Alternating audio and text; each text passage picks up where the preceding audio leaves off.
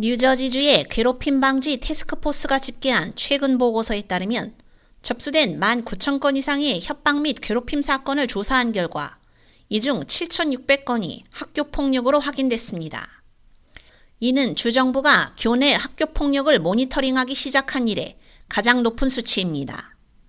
보고서에 따르면 신체적 괴롭힘은 감소했지만 언어적 괴롭힘과 사이버 괴롭힘은 계속 증가하고 있는 것으로 나타났습니다.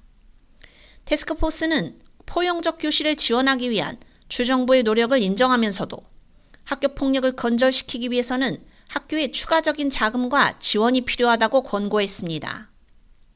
지난해 2월 뉴저지에서는 14세 여학생이 학교 폭력으로 인해 스스로 목숨을 끊는 비극적인 사건이 발생했습니다. 이 여학생은 극단적 선택을 하기 이틀 전 학교 복도에서 다른 학생들에게 둘러싸여 폭행을 당했고 폭행을 당하는 장면이 동영상으로 촬영돼 소셜미디어 등을 통해 공유된 것으로 드러났습니다. 폭행 영상에 나온 가해 여 학생 4명 중 3명은 3급 중범죄 혐의, 1명은 난동 혐의로 체포됐습니다. 최근 특히 증가하고 있는 사이버 괴롭힘은 온라인과 휴대폰을 통해 발생하는 괴롭힘입니다. 유튜브, 인스타그램, 스냅챗과 같은 웹사이트를 통해 아이들은 하루 24시간 다른 아이들에게 상처를 주는 메시지를 보낼 수 있습니다. 인스타그램과 같은 일부 사이트에서는 익명으로 메시지를 남길 수도 있습니다.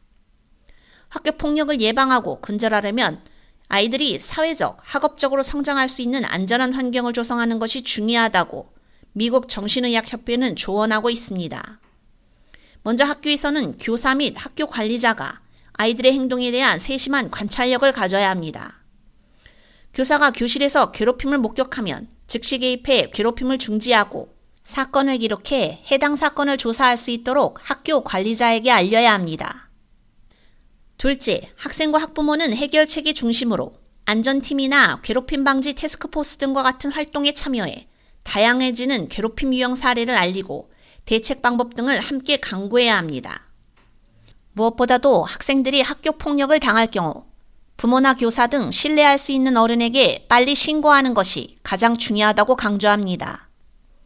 또한 괴롭힘을 이미 경험해 본 학생이라면 우울증, 불안과 같은 어려움을 겪을 수 있으므로 상담사와 같은 정신건강 전문가를 찾아가 자녀가 정신건강과 자신감을 회복할 수 있도록 진료받을 것을 조언하고 있습니다.